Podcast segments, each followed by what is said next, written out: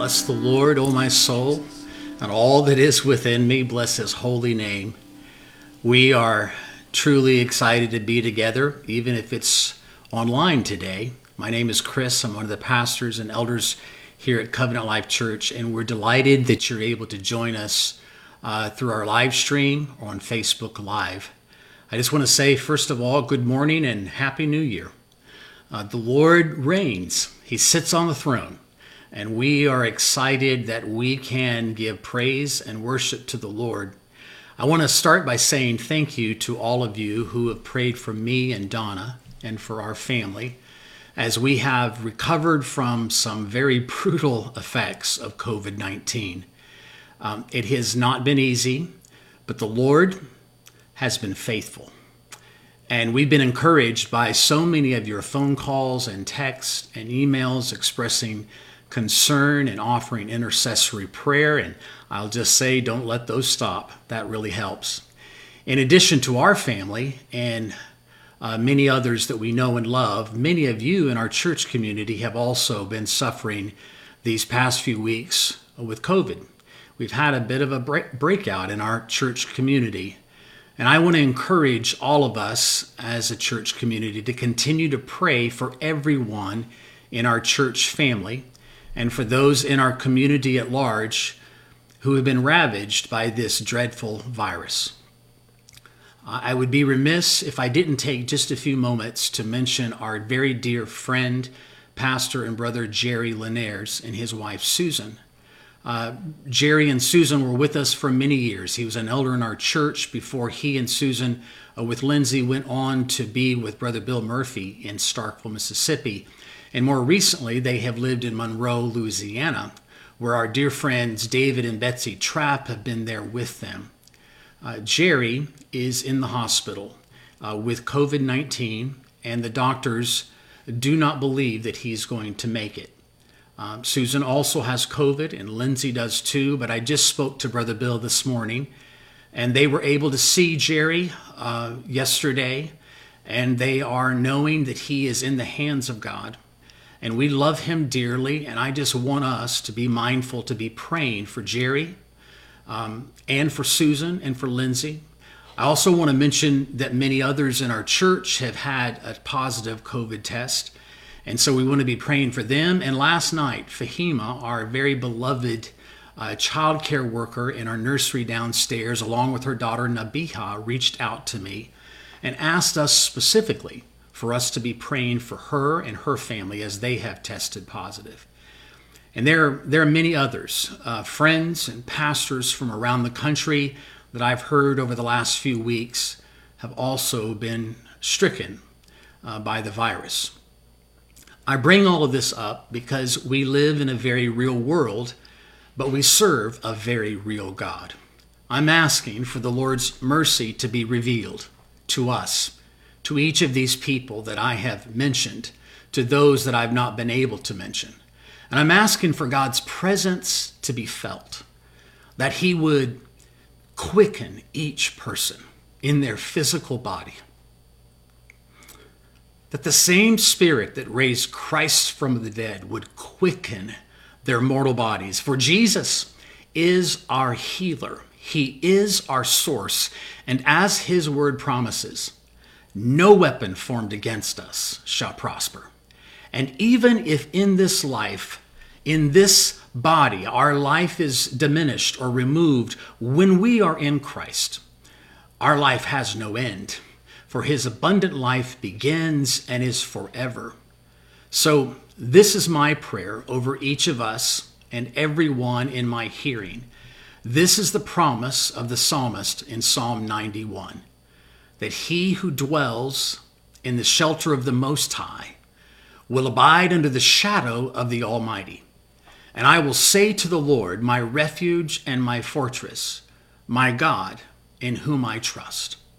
For he will deliver you from the snare of the fowler and from the deadly pestilence.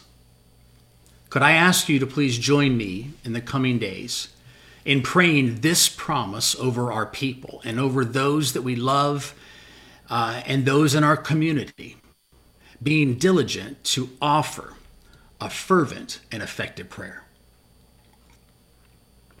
Now, as I've, and you'll have to excuse uh, my raspy voice, hopefully, I won't have any coughing spells. But as I've thought about this new year, something many of us take the time to do each January, I've had one word keep coming to my mind. That word is seek. Seek. I don't know if I can say that it's a word for the year for me, but I, I do think the word seek or seeking is central to a few of my favorite verses in the Bible and maybe pertinent to where we find ourselves today. Like when the prophet Isaiah said, Seek the Lord while he may be found.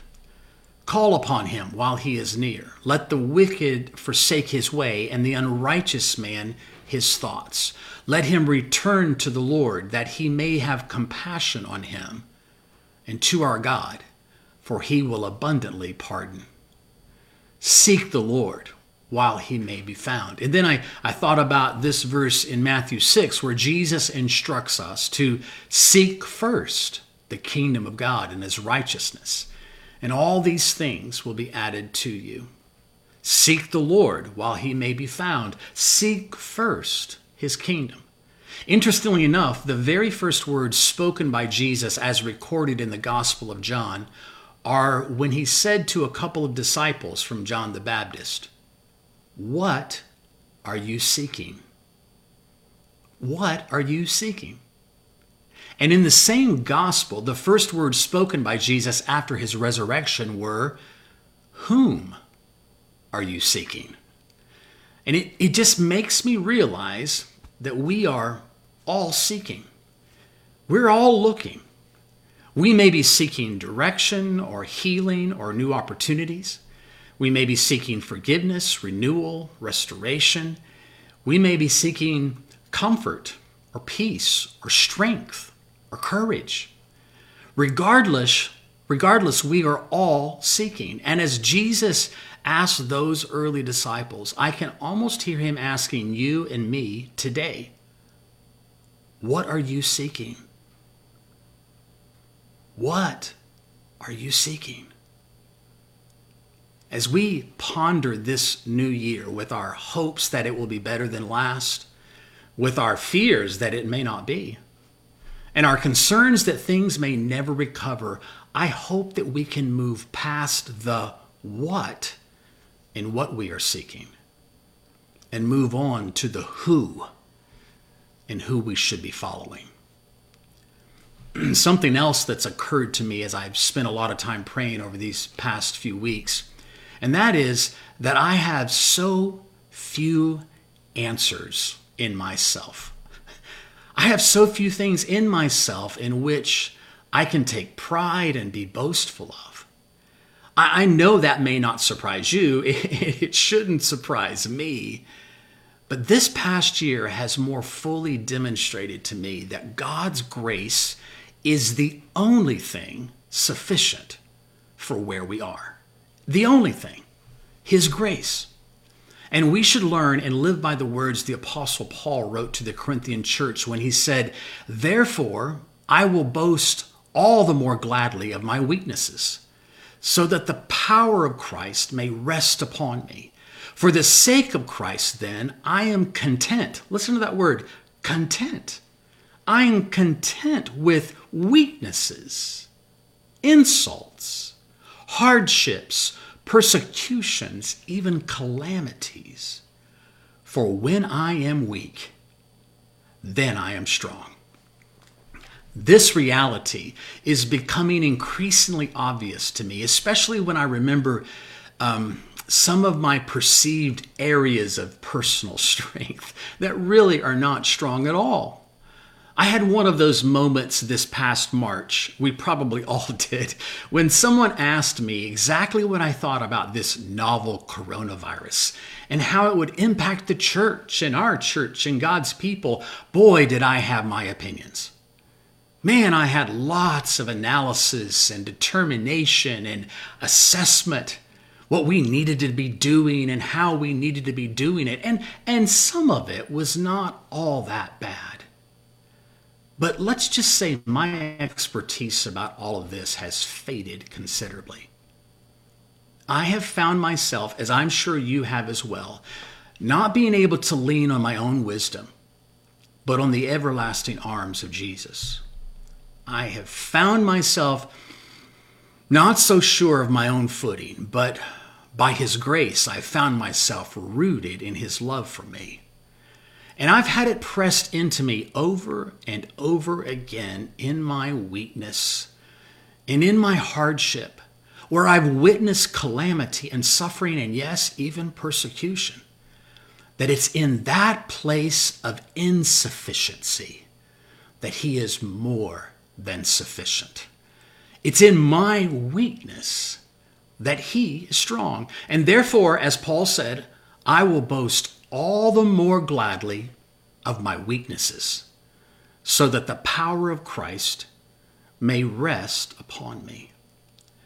This has all reminded me of something I've always known, but increasingly am convinced of. God opposes the proud, but he gives grace to the humble. Both James and Peter give that same instruction word for word in their epistles to the New Testament church. And when James says it, he goes on to say, Submit yourselves, therefore, to God. And when Peter wrote those same words, he went on to admonish us to therefore humble ourselves under the mighty hand of God, that he may exalt us in due time. These scriptures point to two vastly different ends of the spectrum, but you can see them both in the landscape of the larger universal church, even today. In many cases, you'll find people operating in pride. They don't call it that, but it's pride and it's arrogance, even in the name of God sometimes. Sometimes it's overt, sometimes it's subtle. But I'll remind us God opposes the proud. But if you look closer, just scratch the surface, you'll also find followers of Jesus who are submitted to him and who are humbly operating under his mighty hand. And I thought about that. Think about operating under the mighty hand of God. Under that hand, we find protection and provision. We find direction and correction. We find uh, upgirding and, un, and strengthening from beneath, but we also find Him guarding us from our left and right and from above. His mighty hand, right under there, is where we need to be operating. All of this reminds me of something a friend of mine once told me uh, where I used to work before I came back to pastor the church here. She was a very funny coworker, and she told me things, all sorts of things that I would try to mimic, even though I was way too old and way too white to be saying any of it. Which is probably why she told me this, the one thing that I have never forgotten. She looked me in the eye when I was trying to be um, like her and she looked at me with all seriousness and she said, Chris, you need to learn to stay in your lane. stay in my lane. I knew what she meant. I, I figured out that there are just some lanes that I don't belong driving in. And have you ever noticed that if you're the person in the wrong lane, probably going the wrong direction, you're the only one that doesn't know it? Everybody else sees it. I wonder if that's what the world is looking at much of the church like today, saying they need to stay in their lane and they don't even realize they're in another one going the wrong direction. Well, I think I figured out this that the lane God has for us to stay in. It's the lane of submission to Him and humbling ourselves under His mighty hand.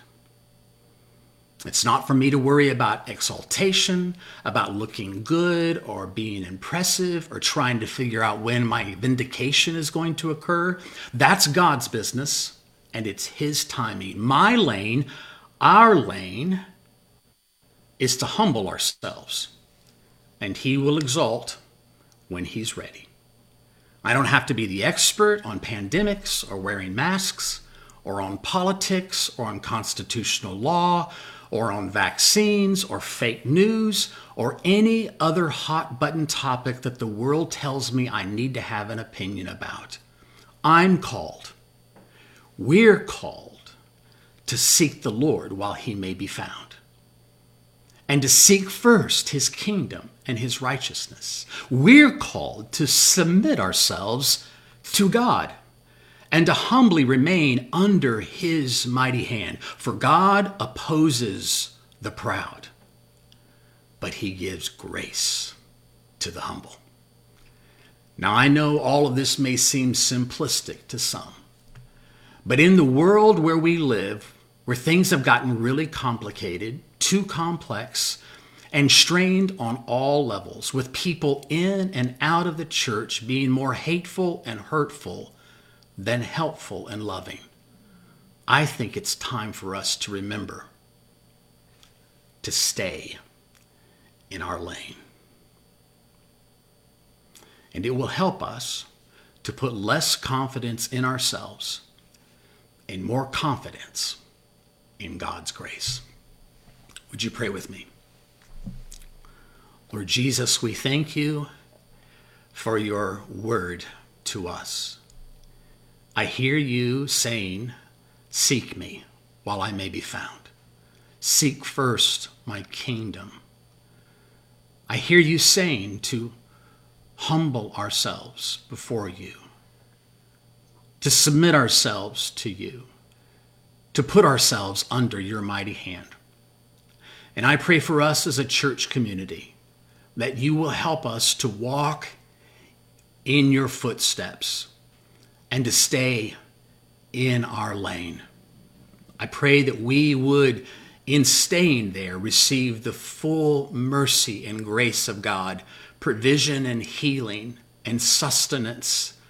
I pray that the joy and peace and righteousness of the Holy Spirit would be ours each moment of each day, and that it would give us testimony that God is on the throne and He is caring for His own. Lord, help us above all else to not be proud, to not be arrogant, but to be humble before you and receive all that you have. We ask these things in Jesus' name. Amen. Well, I wanted to bring in some of our elders, uh, not all of us this morning, but to just give context to what we're going to be doing as a church community over the next three weeks. Uh, this has been a historical piece for our church community is to set aside three weeks and we will begin that this wednesday january 6th as a three week period of prayer and fasting asking the lord to help us to speak to us to purify us to humble us and to more clearly see what he is doing and hear what he wants from us. And so I've asked uh, Bill uh, Conley and Jay Center and Curtis Foreman, three of our seven elders, to join me as we can just give you an understanding of what we'll be doing over these next three weeks. I will say that just with the understanding of COVID and all the restrictions right now, that our Wednesday night prayer time will be by Zoom. And those links will be going out to you uh, later or earlier this week in order for you to join from 7 to 8 on Wednesday nights uh, by Zoom. Uh, hopefully, we'll have enough participants where we can break into small groups and allow for uh, fellowship, but also prayer and intercession. And we'll be doing that four Wednesdays throughout January the 6th, the 13th, the 20th, and the 27th. So, more details will be coming to you. But, Bill, why don't you just share with us what your perspective is on the importance of prayer and fasting, what you believe God is saying to us in this season? Thank you, Chris. It's good to see you. Um, God's word, he says that every one of my words will accomplish exactly what he designed it to do. So here we are in prayer and fasting. what we are going to do is we're going to fast and we're going to pray. But in God's word, he tells us what he's going to be doing. The word for fasting is tsum, and that means humility is going to be attached to our lives. We can do nothing apart from God. He even has to give us the humility that Jesus portrayed in his life and what God portrays in his life and who he is, because he always gives us who he is, and he always does who he is. So in that humility, we are able to do the, the Hebrew word is kana, uh, and it means that you're going to surrender all the things that you know in your life, all the things that you've learned, all your experiences. So in surrendering that, that means that you are open to hear what he has to say. So while we are fasting, God is putting in us the ability to be humble, to recognize that apart from him, we can do nothing. The next one is prayer. That word is palal, and that means the words of authority and the words of direction. When you uh, read the Lord's Prayer, when you read the prayer throughout the scriptures, you'll always see that it speaks of his authority first and then tells you what's going to happen after that. That's his direction. But our prayers, as we are praying, to be mindful, in fact, that we want to pray what's in his heart. We want to pray, pray what he desires in his heart for us. And what that is, is to recognize who he is. He is our Heavenly Father. He is also the Creator, God Almighty. And he points us to his amazing Son, Jesus, and all that accomplished through that. He bought back the Garden of Eden with the price that he paid. We can walk with him in newness, in the coolness of the day, and speak with him. And then get the direction from his word. So in our prayer and fasting, recognize that God to place in us humility, and he's going to show us how to speak who he is and what his direction is for us. And I'm thankful for the time. Amen, Bill. That's really, really good. Very clear and a great perspective. Uh, thank you for sharing with us. Jay, share with us what you um, have been hearing in the Lord and how we can be focused on this time of prayer, fasting. Thank you, brother Chris. Um, when you called or texted yesterday about the prayer and fasting, I was, you know, kind of blown away by it. Uh, but this morning, I woke up with a song in my heart, an old song from David Ingles says, I am the righteousness of God in Christ, a brand new creation in him. I'm a partaker of his divine nature.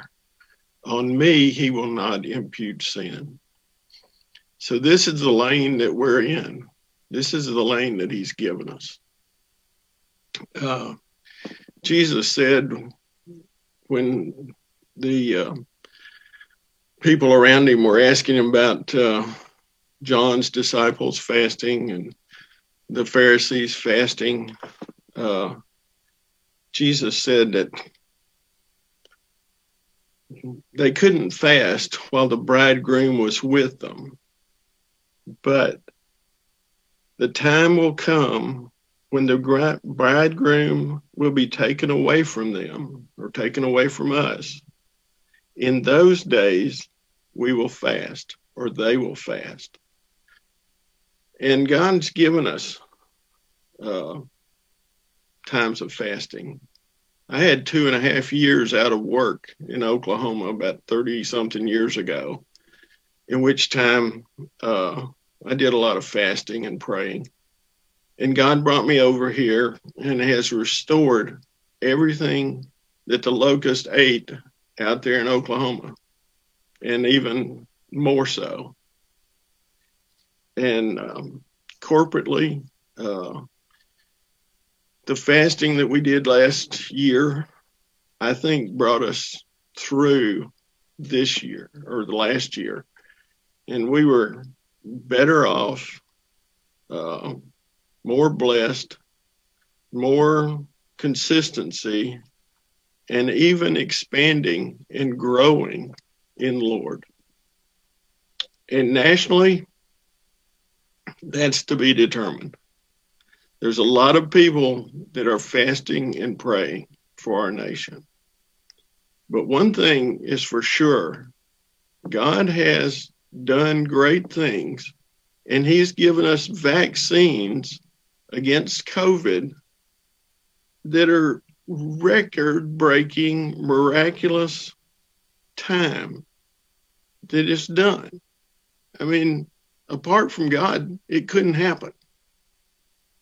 Now, Joel talks about, well, he talks about a lot of fasting, but he talks about the point the locust eat and the cankerworm and the caterpillar and every other thing eats.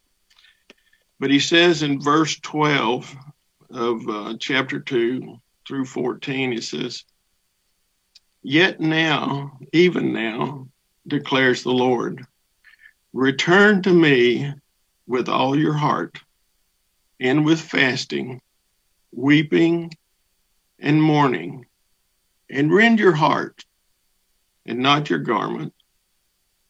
Now return to the Lord your God, for he is gracious and compassionate, slow to anger, abounding in loving kindness,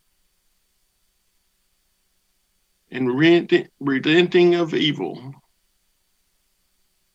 Who knows whether he will not turn and relent and leave a blessing behind him?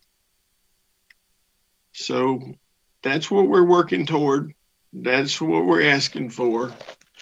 And that's why we pray, fast, and pray.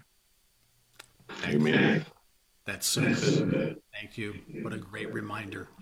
Brother Curtis, share with us just what's on your heart and how we prepare for this time. Thank you, Pastor.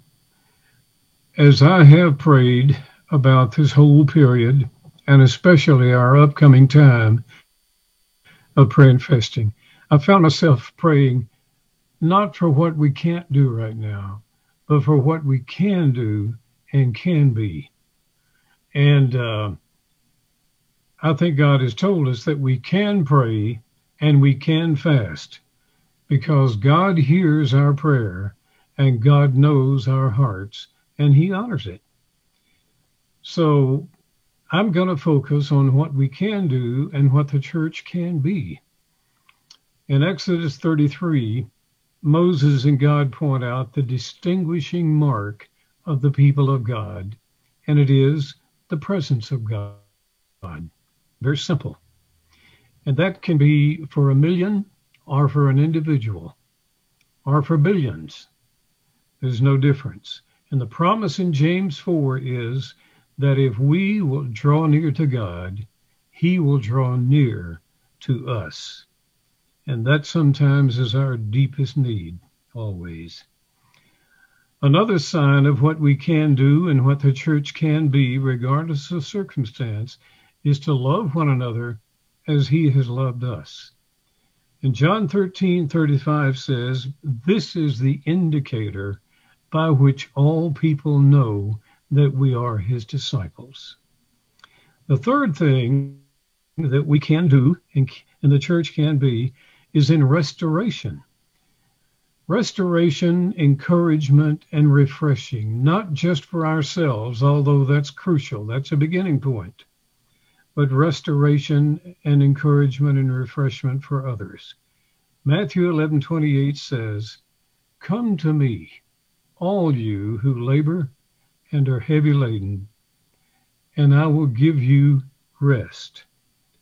So I want to be his person while I'm wanting us to be his people. I want to draw near to God while I'm praying for others to feel that drawing. And I want to keep trying to love one another the way He has loved us. And I want restoration for myself and for my brothers and my sisters. So I'm going to come to Him daily. Thank you, Pastor. Amen, Curtis. Thank you, brothers. I appreciate each of you. I'm very grateful to get to walk with you along with Jim and Roger and Jamie as well, and then all of our leaders in our church And I am excited about this season of prayer and fasting.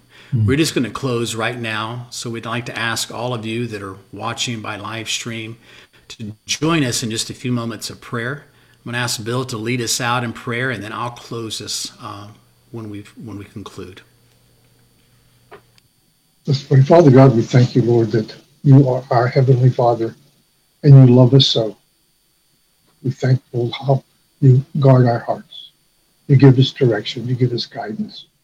Because of your great love, you have that desire to walk with us as we should have that same desire.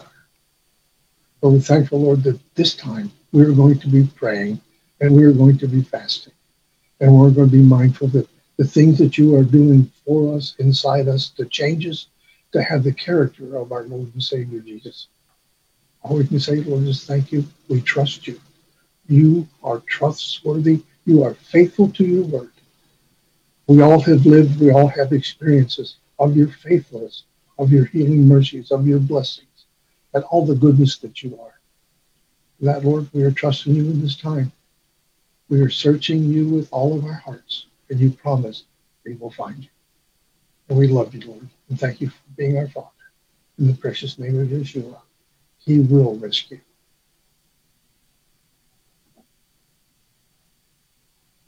Father, we thank you that you are Lord, that you are the creator, that you hold everything in your hands. And we know that you hold 2021 in your hands. And whatever it holds for us, we know that you are faithful. We thank you for your faithfulness, your loving kindness, your mercy, your grace, your favor. Lord, as Brother Curtis has said, we want to have all of that so that the world would know that we are yours. Mm-hmm. We thank you. We bless you this morning. Open our eyes to see you in the times that we live in and to seek you with all our hearts. In Jesus' name, amen. Father, as we go into these weeks of special prayer and special fasting, because we do believe, as Jay said, that it sets the tone for the year. It puts us in your way and your direction and under your lordship. We don't want to waste time, Father, on sidetracks. We want to be on your path by your wisdom, in your strength, for your purposes and with the confidence of your direction and provision. And whether we're one or a household or a scattered for the moment family, and as a part of the worldwide body of Christ, we will draw near to you, believing your promise that you'll draw near to us. We do want restoration for ourselves and for one another. And we do want to demonstrate that you honor faith, you answer prayer, you're able to do far more than we ask or think. And today, regardless of circumstance or numbers, we claim your promise in our hearts. In Jesus' name. Lord, we set aside, we set ourselves aside for this season of prayer and fasting. And I pray that you will direct us as families, as individuals, and as a church community to reflect upon you and your word and what you have for us. We ask that you would be glorified and that we would be able to say with Isaiah, Have you not known? Have you not heard? The Lord is the everlasting God, the creator of the ends of the earth.